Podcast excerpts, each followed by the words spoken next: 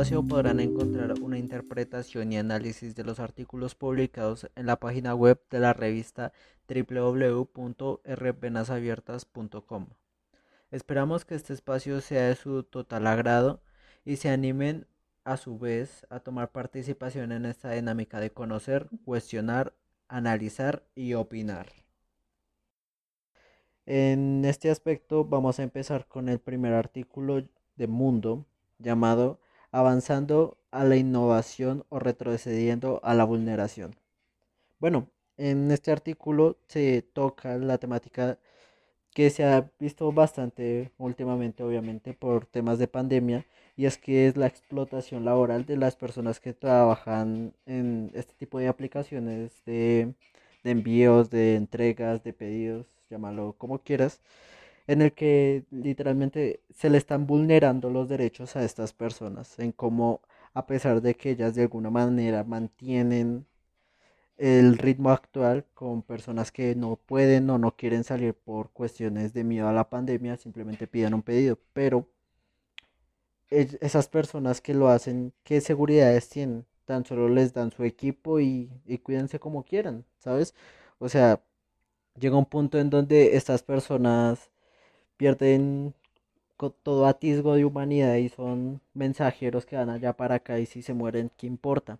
Porque esa es una de las problemáticas que trata este artículo, de que eh, o no tienen días libres o cualquier tipo, o si pasa algo en su familia, lo siento, pero usted verá cómo responde. Este tipo de cosas ha generado protestas y demás cosas a lo largo del, de los meses porque es una situación muy incómoda, una situación donde tú dices, o trabajo para comer o me sacrifico esperando que no me pase nada, sin saber que si me pasa algo, mi familia o, las personas con las que estoy viviendo, yo no, no las voy a poder mantener, o si me estoy manteniendo yo solo, pero vivo en un apartamento rentado o lo que sea, eh, tampoco me voy a poder mantener, me van a echar, entonces tengo que elegir ¿Trabajo o no trabajo? ¿Qué hago? Me convierto en un esclavo de la sociedad yendo de aquí para allá muerto porque sus jornadas laborales son horribles para volver a casa, dormir un par de horas y seguir en lo mismo. Es básicamente esclavitud por un salario que no vale la pena, donde las personas tienen que salir y decir, oigan, téngame paciencia o recibir el maltrato de las personas que dicen, usted por qué llegó tarde. Y es que no entienden que siguen siendo seres humanos, siguen siendo esas personas que se necesitan, pero no se pueden explotar. ¿Sabes? O sea, es un poco entender que esas personas están haciendo que actualmente nuestro mundo se mueva de alguna manera, trayendo el mercado, trayendo o llevando cualquier otra cosa, pero no se les aprecia como se debería. Piensan que son máquinas que, ah, necesito esto, llévalo para allá. Y pues no, el mundo no es así. Ellos requieren un punto y aparte. Ellos requieren que se regule su trabajo. Ellos requieren que les digan, ok, si te enfermaste o alguna de tus familias, familiares se enfermaron, eh, toma estos días libres eh, y descansa, lo que sea, pero que no sea simplemente trabaje, trabaje, trabaje. Pasó algo en su casa. Ah, lo siento, perdón. O sea, es llegar a un punto donde tú dices, ¿Qué estamos haciendo como sociedad para hacer que todas las personas se estén matando? Es verdad que en este punto específico de la historia se necesitan porque no todo el mundo se puede arriesgar a salir, pero tampoco es en plan de que todos debamos seguir en la misma tónica. Desde inicios de pandemia tratamos el empleo y como estas personas, pues eh, la mayoría de nosotros nos tenemos que ir a casa y quedarnos allí por temas de seguridad, salud por nosotros y por nuestras familias. Pero ya con el paso de pues, estos meses, el dinero simplemente se ha ido acabando y pues hay que comer, hay que tener un lugar donde dormir, hay que tener con qué vestirse, si estudio, pues pagar ese estudio, em, los servicios públicos y demás, ¿sí? Son totalmente necesarios y llega a este gran mercado y esta gran oportunidad, porque fue una gran oportunidad de mercado, que son los envíos de domicilios. Esas aplicaciones que empezaron a, a crecer de una forma bastante exorbitante, ya tenían su fama y demás, pero pues con la pandemia esto empieza a crecer de una forma eh, maravillosa, más sin embargo nos encontramos con que los empleados son sobreexplotados y sobre todo, y lo más preocupante es que no cuentan con medidas de seguridad, no cuentan con un papel que les diga, oye, mira, si te pasa algo, nosotros podríamos, o, no, no podríamos, nosotros respondemos por ti, pero es algo que no sucede, solamente pues se les da al equipo de trabajo que reconozcan de qué marca es, de qué plataforma es, y un tapabocas puede ser, pero ¿y el resto qué? Un tapabocas no, no te salva, ¿sí? no te exonera de en algún punto llegar a contagiarte y menos en este caso en este trabajo ya que pues van de un lado a otro hablando con otras personas y demás. Sin contar que algo que decía ya Santiago es que los malos tratos se presentan y se presentan bastante seguido. Que si llegó cinco minutos tarde, que dónde estás, que no sé qué, sí, son groseros, tal vez ni siquiera los buenos días o muchas gracias, sí, conocemos personas que son, que son así normalmente porque, porque pues es solo un empleado. Y al fin y al cabo ellos dicen, pues estoy pagando, ¿no? Estoy pagando para eso. Pero no entienden que más allá, pues, primero hay una necesidad. Para trabajar siempre hay una necesidad que suplir, sea en el ámbito que sea. Por otro lado, también pues son jornadas largas en las cuales si tal vez estás en el sur y te tocó llevar el pedido hasta el norte, una, dos horas, tal vez tres horas con los trancones de Bogotá, cansado, te duele la espalda, tal vez no dormiste bien anoche, eh, tantas, tanto tiempo sentado, que si hace frío, que si te mojaste, estando en una moto sobre todo porque son eh, el mayor vehículo que se... Eh, mayor transporte que hay dentro de esas plataformas por la velocidad que se puede alcanzar y pues porque se puede sortear un poquito más los carros y evitar trancones. Pero ¿y si llovió? Te empapaste todo, llegaste tarde y esa persona te trata como, como quiere porque está pagando por tus servicios. Es algo que se presenta normalmente y es como, primero, porque tratan hacia las demás personas. Segundo, porque esas plataformas no regulan estas cosas, ¿sí? Si sabes que una moto, pues ofrécele a esta persona uno o dos trajes contra lluvia para que primero pues no se vaya a enfermar porque ni a la persona le sirve porque no le permitirán no se sentirá bien para trabajar. Segundo a la plataforma tampoco le sirve porque será un empleado menos es simplemente una conciencia entre la plataforma y los clientes que hay en esas plataformas para que así esas personas que trabajan en esto pues tengan mayores calidades de vida, tal vez no se lleguen a contagiar o algo de COVID y tengan un buen trato y más que un buen trato, un trato justo, porque siguen siendo personas y están haciendo lo que deben sin hacerle daño a nadie. Si llegó cinco minutos tarde, pues vale, llegó hasta cinco minutos tarde, no hay inconveniente. No creo que alguien se vaya a morir por ello realmente. Y es, es no sé, es también eh, invitar a los oyentes a pensar, ustedes si piden domicilios, ¿cómo tratan a estas personas? ¿Realmente son amables? ¿Realmente entienden que no es solo porque ellos quisieron aparecer y ya hacerte el favor de traerte las cosas, sino que ellos viven de esto? Y sobre todo, si están bien. Digo cinco minutos tarde, no te preocupes, no te afanes. Simplemente agradecele a esa persona. Porque te está dando tiempo de su vida para llevarte algo que él realmente puede que ni siquiera sepa qué es o ni siquiera le interesa que sea. Y tú estás ahorrando tiempo para desplazarte a ese lugar, que si lo pido, que me devuelvan el dinero, que si no, si todas esas cosas te estás ahorrando y esa persona no. Entonces es un agradecer y también ser conscientes de que esas plataformas no están actuando como deben están sobreexplotando a sus trabajadores y los están eh, llevando a límites en los cuales su salud, sus vidas se pueden ver seriamente afectadas.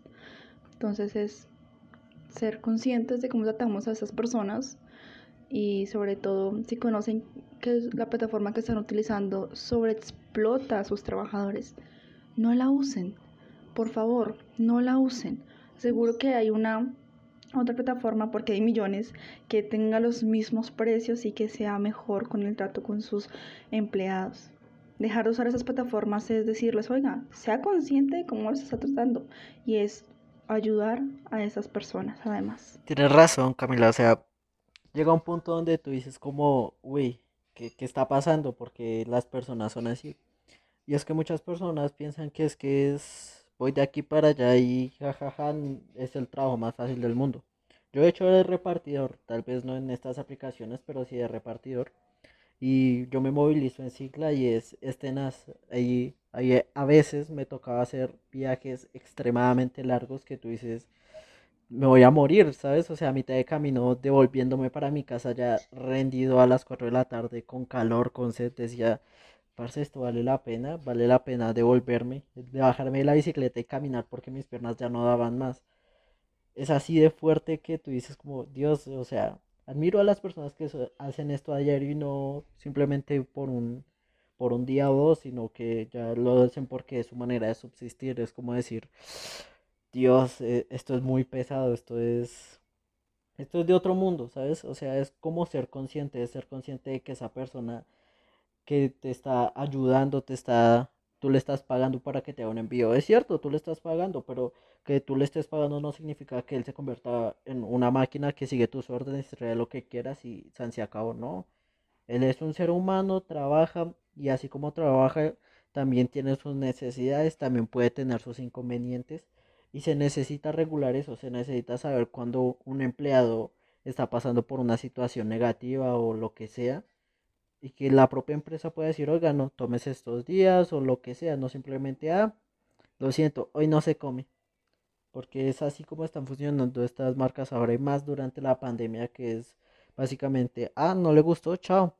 No, tiene que haber una, una reforma de eso, un papel que diga, usted estaba, usted si le pasa algo, hace esto, si no le pasa, hace esto. O sea, las regulaciones de un empleado normal, porque eso es al fin y al cabo lo que se necesita para que este trabajo sea digno, no simplemente hacer, hacer, hacer y vivir del diario básicamente.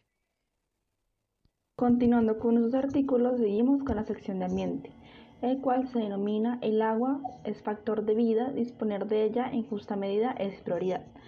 En ese artículo se nos menciona cosas básicas como, pues, primero, porcentajes, saber que el 70% de la superficie del planeta Tierra es agua, pero de esta solo el 2.5% es potable y es pues consumible para el ser humano.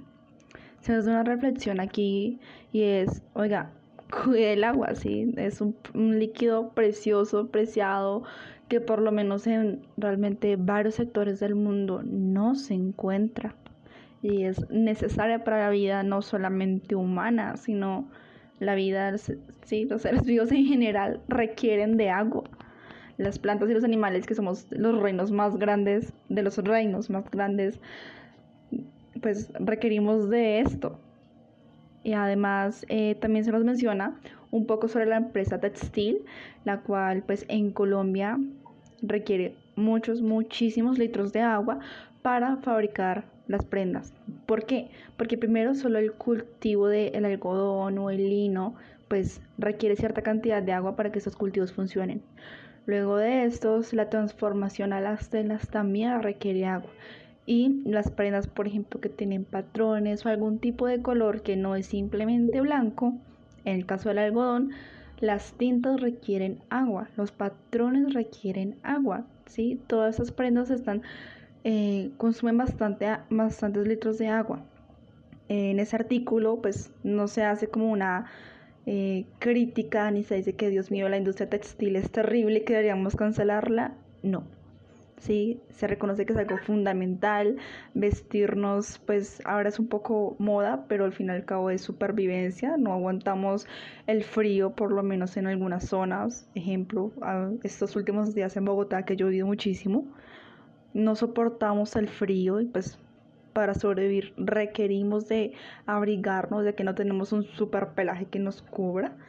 Así que pues sí, es una empresa totalmente necesaria, es una industria totalmente necesaria, pero también se nos invita a ser conscientes y es, va, la industria es totalmente necesaria.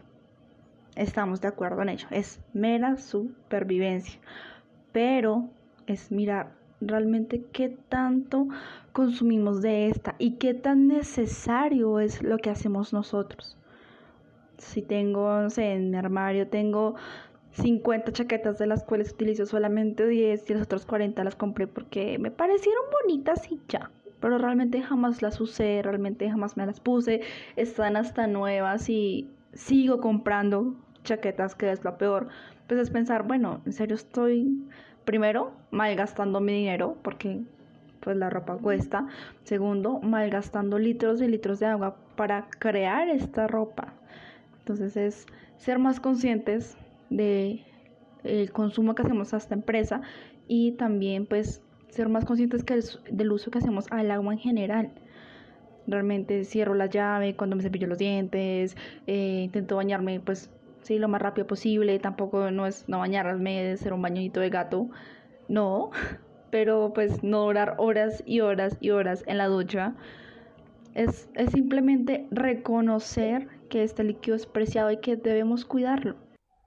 Y es que tienes toda la razón del mundo, Camila. De hecho, en mi colegio, una vez vinieron unas, unas personas que eh, cuidaban los páramos y ellos nos explicaban que para que una planta del páramo generara suficiente agua potable, le tomaba muchísimo tiempo. Y tan solo en 10 minutos de ducha, tú quemabas todo el trabajo que hizo esa planta, tal vez en uno o dos días.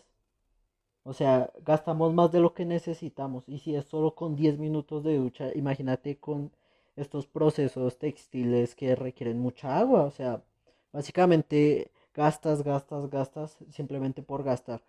Y es que el ser humano aparentemente ha tomado la maña de que ah, entre más tenga, mejor estoy o lo que sea. Y es como, no, no por tener más o por guardar más cosas vas a vivir mejor estás haciéndole un daño increíble tanto al medio ambiente como para ti mismo. O sea, destruyes, te generas la maña de seguir destruyendo, consumiendo, porque eso es lo que haces al fin y al cabo. Pero no dices como, ok, y si me detengo un momento a ver qué pasa, a ver qué pasa cuando termine de consumir. Si dejo de consumir un poquito de esto, un poquito de aquello, cierro la llave cuando me cepillo los dientes, la abro otra vez y ya me baño, pues fácilmente un ser humano se puede bañar en tres minutos o menos.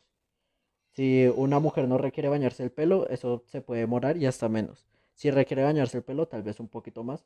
Pero según mis cuentas, en teoría no deberías gastar más de 10 minutos, que es lo que estas plantas de un páramo eh, se demoran casi dos días, dos, tres días en generar esa agua. Que es como, hay que ser conscientes. Hay que ser conscientes que la naturaleza tiene un proceso pero es que ese proceso va muy lento y el ser humano consume muy rápido para la naturaleza. Antes de darnos cuenta que va a pasar, se van a secar todas las fuentes de agua potable. Nosotros no podemos beber el mar y básicamente la gran parte del agua es del mar.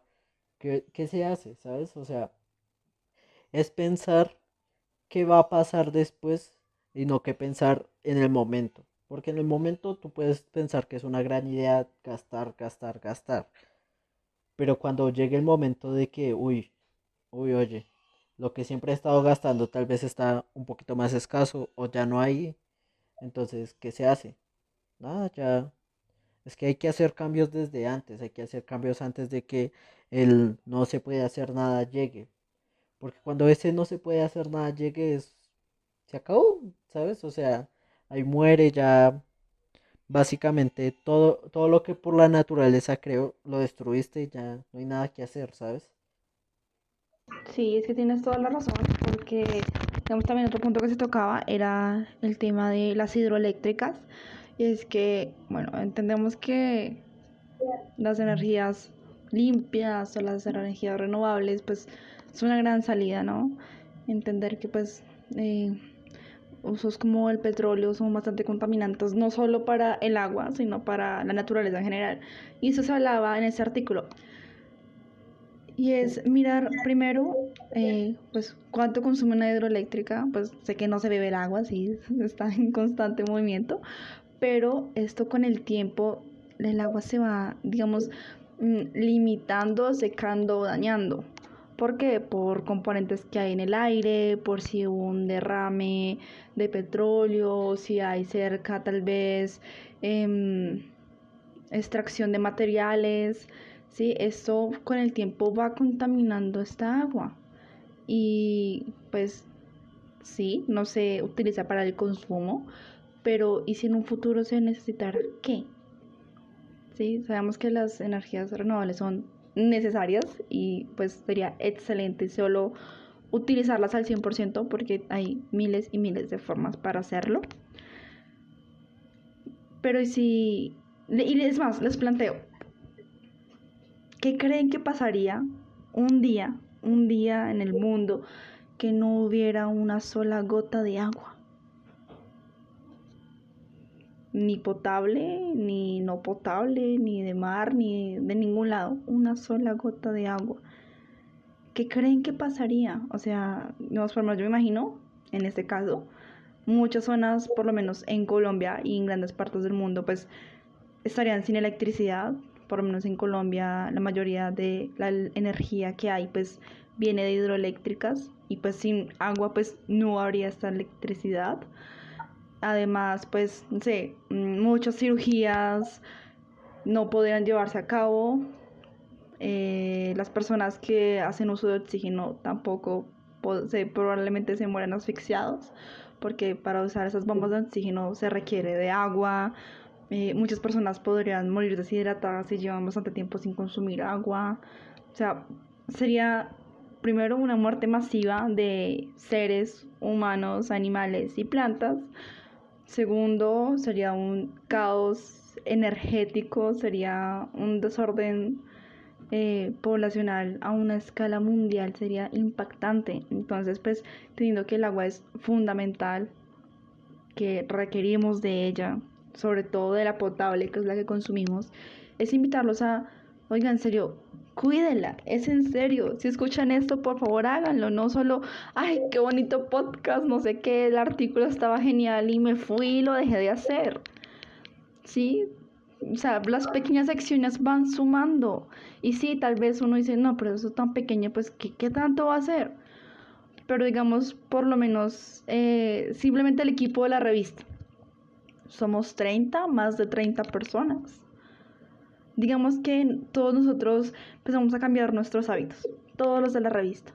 Entonces que eh, si mi agua saca, si la lavadora saca el agua, pues la reutilizo, que si es el agua con jabón, pues la utilizo para lavar, no sé, el sábado domingo, que es el día destinado para los colombianos para hacer aseo en general.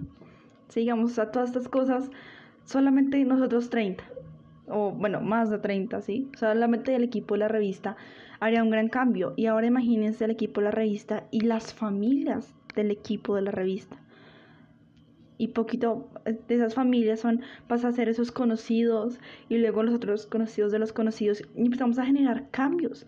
Y es que con que algunos inicien y realmente la gente vea que esto es wow oye aparte me estoy ahorrando dinero porque no me gasto tanta agua sin contar ello o sea imagínense en eso. O sea es sería solamente ir creciendo poco a poco con esto y sería al final no solo un pequeño cambio de unas poquitas personas, sino miles y miles de nosotros que realmente mm, no diré estaríamos salvando al mundo, pero estaríamos dándole otro tiempo más. Sí, ni siquiera al mundo, el mundo al fin y al cabo con nosotros solamente se va a recuperar, sino a la humanidad, sí, a nuestra extinción. Estaríamos dándonos días, meses o tal vez años más de vida ¿sí? Tal vez a unas tres, cuatro, cinco generaciones después de nosotros. O sea, imagínense en eso, sería simplemente fantástico. O sea, Camila, tienes, o sea, totalmente la razón, las personas necesitan entender que hay que hacer un cambio ya. Tal vez pequeño, pero es que todo es un gran sistema, desde nuestros propios cuerpos hasta el planeta entero. ¿Qué pasa si nosotros nos infectamos de algún virus o tenemos parásitos o lo que sea, uno solo de ellos sabe que no se puede descontrolar porque si destruyen uno, si uno destruye todo, todos se mueren. Y es la autosupervivencia. Saber que si yo ahora voy y contamino algún lago, es, es que ese problema no, ya no solo va a ser mío porque boté cosas ahí, sino que las personas que viven ahí, el agua que posiblemente saquen de ahí para hacer otras cosas, que se lleven ese agua para poblaciones ¿sabes? O sea, tenemos que pensar que la humanidad es un gran sistema, evitar autodestruirnos y prevalecer el ecosistema no es tan difícil y con pequeñas acciones poco a poco se puede lograr hacer grandes cosas. Es básicamente entender que el, el ambiente y nuestro mundo tiene un límite de casualidad y nosotros decidimos qué tan cerca o qué tan lejos está ese límite. Qué tanto vamos a decir, ok, la humanidad va hasta acá y si no hacemos algo podemos aumentar ese tiempo o, o en el peor de los casos acortarlo. Es una carrera contra el tiempo donde tenemos que decidir ahora mismo. Vamos a cambiar nuestros hábitos y vamos a decir, este mundo es de todos, por ende, debemos ayudar o no. Esa es la reflexión que les queremos dejar. Y continuando con nuestros artículos, el siguiente y último es de la sección de arte, el cual se llama Metamorfosis cinematográfica. Y este artículo, la verdad, en aspectos personales me gusta mucho porque soy un gran cinéfilo. Y mm, habla acerca de cómo la, la tecnología ha influenciado al cine a seguir avanzando. Desde los primeros cortometrajes de los hermanos Lumière, que era cine analógico, donde básicamente te grabas con cintas. Esas típicas cintas de cámara que tú dices que tú las miras contra la luz y se ve todo en negativo. Pues así se grababa antes. Era literalmente no quedaba bien, o sea, quedaba bien, pero era un proceso muy tardío. Y los trabajos es básicamente grabas, tienes que ir a revelar esas imágenes y esperar a que todo haya salido bien, porque si no, a volver a grabar, revelar y esperar lo mismo. Con el tiempo eh, llegó la digitalización al cine con cosas como los efectos digitales, las cámaras digitales que ya no tenías que ir a revelar el rollo para saber si quedó bien la toma o no, sino que de una vez mirabas, ah, corrija o se vuelve a grabar o lo que sea. Y es fantástico pensar en esto porque el cine se convirtió en un arte de la noche a la mañana, juntando todos los artes posibles, escritura, artes plásticas, artes escenográficas, danza, cualquier tipo de arte lo puedes encontrar en el cine. Y es maravilloso porque cada vez que se le integra un nuevo arte es algo más que ellos pueden ir mejorando desde las primeras películas, cosas como por ejemplo las artes marciales, antes ni se pensaban. Y si tú, los, tú ves películas antiguas donde hay escenas de acción, no era básicamente dos personas a ver quién se pegaba más duro. Pero con el tiempo se fue implementando gracias al cine asiático y demás, pero poco a poco eh, el cine ha ido tomando distintas cosas, ha ido tomando un poquito de esto, un poquito de aquello al punto de que el cine ya está plantado como un, arte, una forma de ver el mundo, una forma de dar un mensaje viéndolo. Porque antes tú leías algo o lo veías en una obra de teatro o lo veías en danza o lo veías en una pintura o en una escultura y demás. Pero el cine tiene ese, ese algo que otros medios audiovisuales no tienen. Y es que te da una imagen, te da una imagen continua de lo que te quieren mostrar.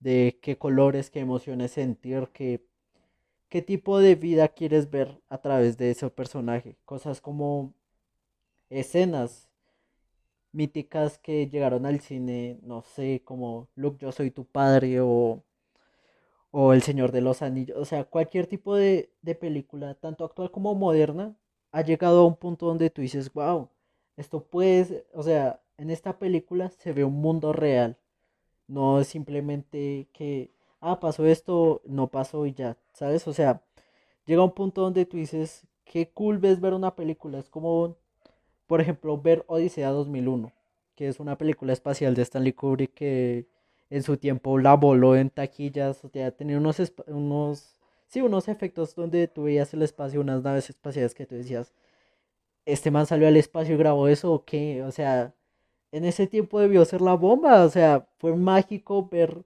una nave espacial, ver el espacio y decir, wow, o sea, esto es lo que puede llegar a ser el cine. O sea, desde efectos como la clásica escena de psicosis, donde el director, que actualmente no recuerdo su nombre, en vez de echar sangre o lo que sea, como era cine en blanco y negro, él echó chocolate eh, líquido por el desagüe. Hizo el efecto de la sangre. Y es maravilloso pensar en eso porque te demuestra lo creativos que son las personas, te demuestran cómo quieren dar un mensaje con simplemente una imagen.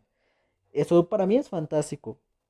El hecho, por ejemplo, de Star Wars, que eso fue un montaje. Esa película fue el boom. Por algo se convirtió en, en eso que, que creó una generación, que creó unos fanáticos tan fieles que a pesar de que la serie ha cambiado tanto, tú puedes ir a ver y dices, esa es la, esa es la estrella de la muerte.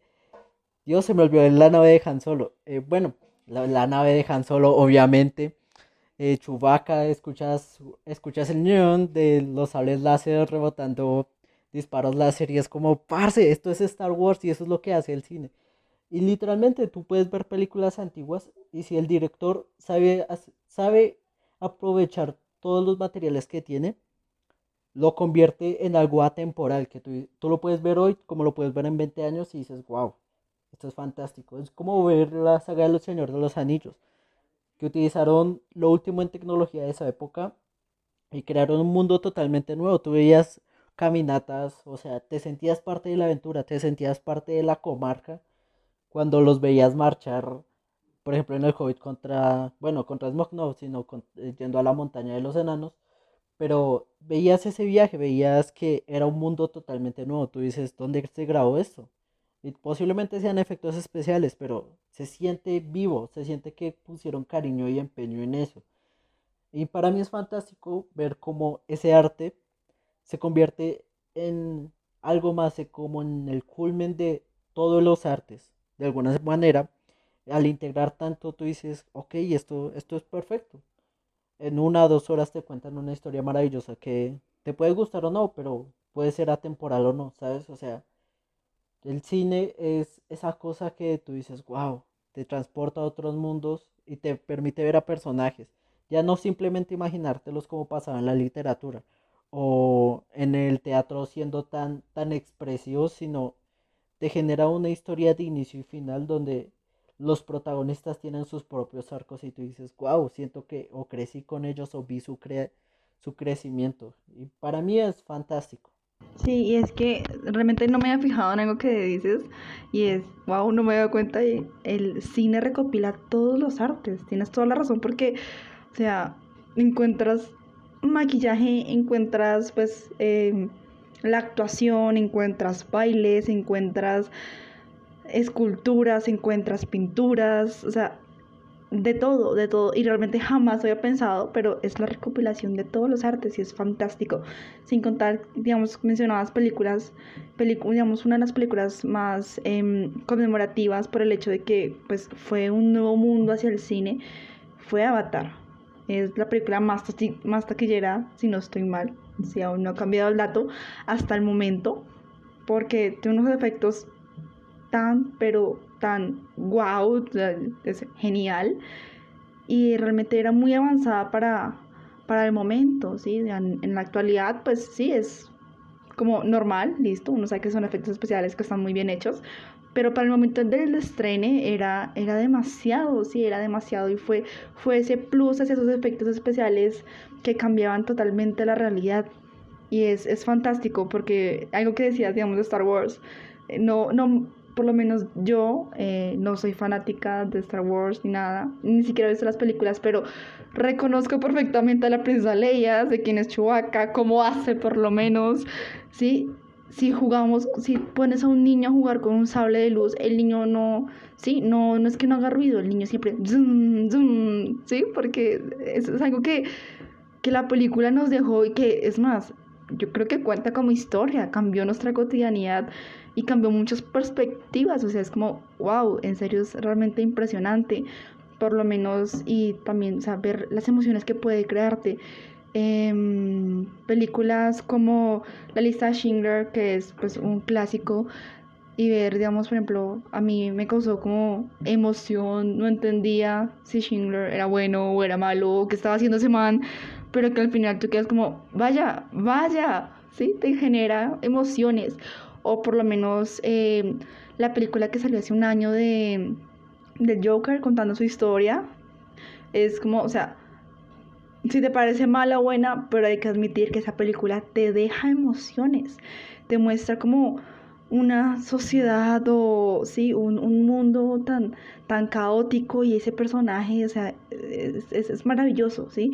Este eh, denominado séptimo arte es, es fantástico, te lleva a mundos inimaginables, te hace sentir de todo y nada al mismo tiempo, te puede crear miles y miles de, de sentimientos, de experiencias, de imágenes que ningún otro medio te puede dar, o no si con esa fuerza, ¿sí? Digamos, encontramos pinturas que, claro, no sé, mm, como el grito que tú la ves y es como ansiedad, ¿sí? Pero, pero es que las películas te dejan tan, tan, pero tan marcado y pues sobre todo que las puedes ver una y otra vez, que es otra cosa que, digamos, ejemplo del teatro, ¿sí? Es genial, es fantástico, los actores lo hacen muy, muy bien, pero no lo puedes volver a ver o es muy difícil que exactamente la misma obra como la viste la primera vez salga igualitica la segunda, ¿sí? Eso es muy complicado, pero pues en las películas no, nos encontramos con que la puedes repetir una y mil veces y será igual y te seguirá causando, causando las mismas emociones.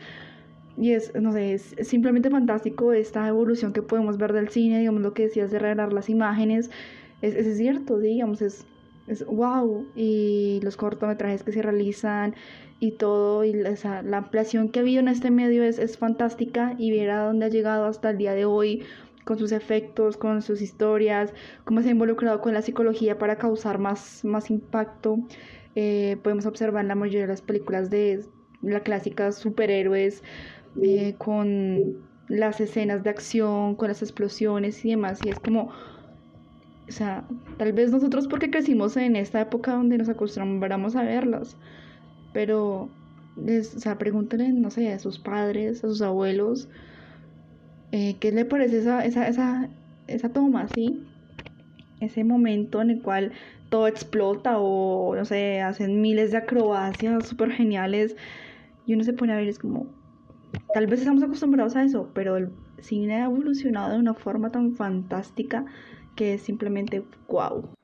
Y es que, eh, Camila, o sea, llega un punto donde tú dices, hay algunas personas que dicen que el cine no, no es atemporal o no le afectan las épocas en donde está. Y para mí eso es falso, como lo decían en el artículo, es el cine se adapta a cada época en donde esté.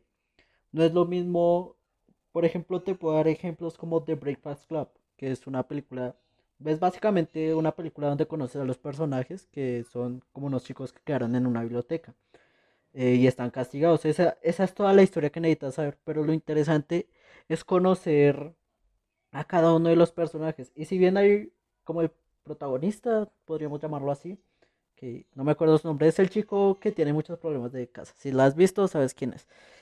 Él tiene unas frases que actualmente tú dices que machista, pero en la época eso no era machista, eso era intentar hacerse el cool.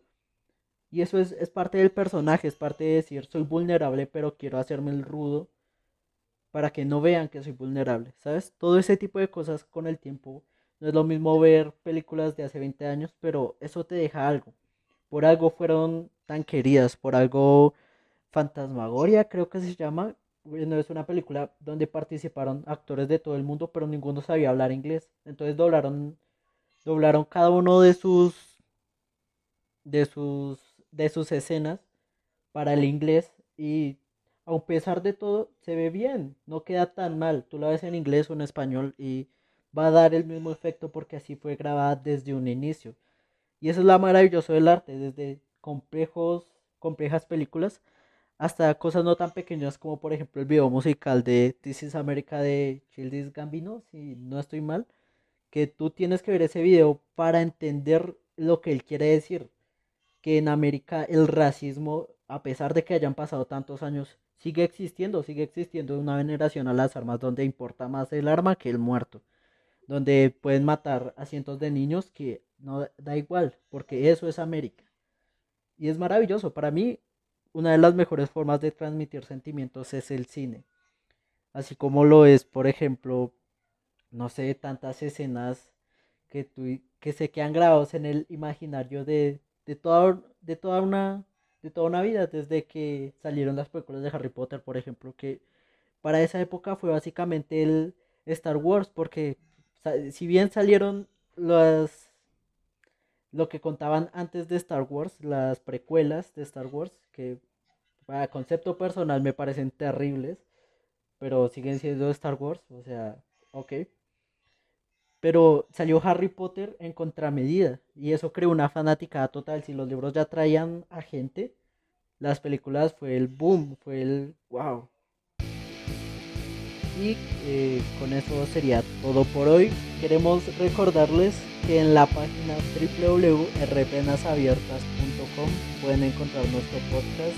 Este podcast fue gracias al equipo de la revista Venas Abiertas, Álvaro Cortés, Emilia Tamayo, Camila Melo y Santiago Peláez. Por último, no olviden que compramos nuestros derechos con sangre de inocentes y culpables y esperamos no tener que pagar ese precio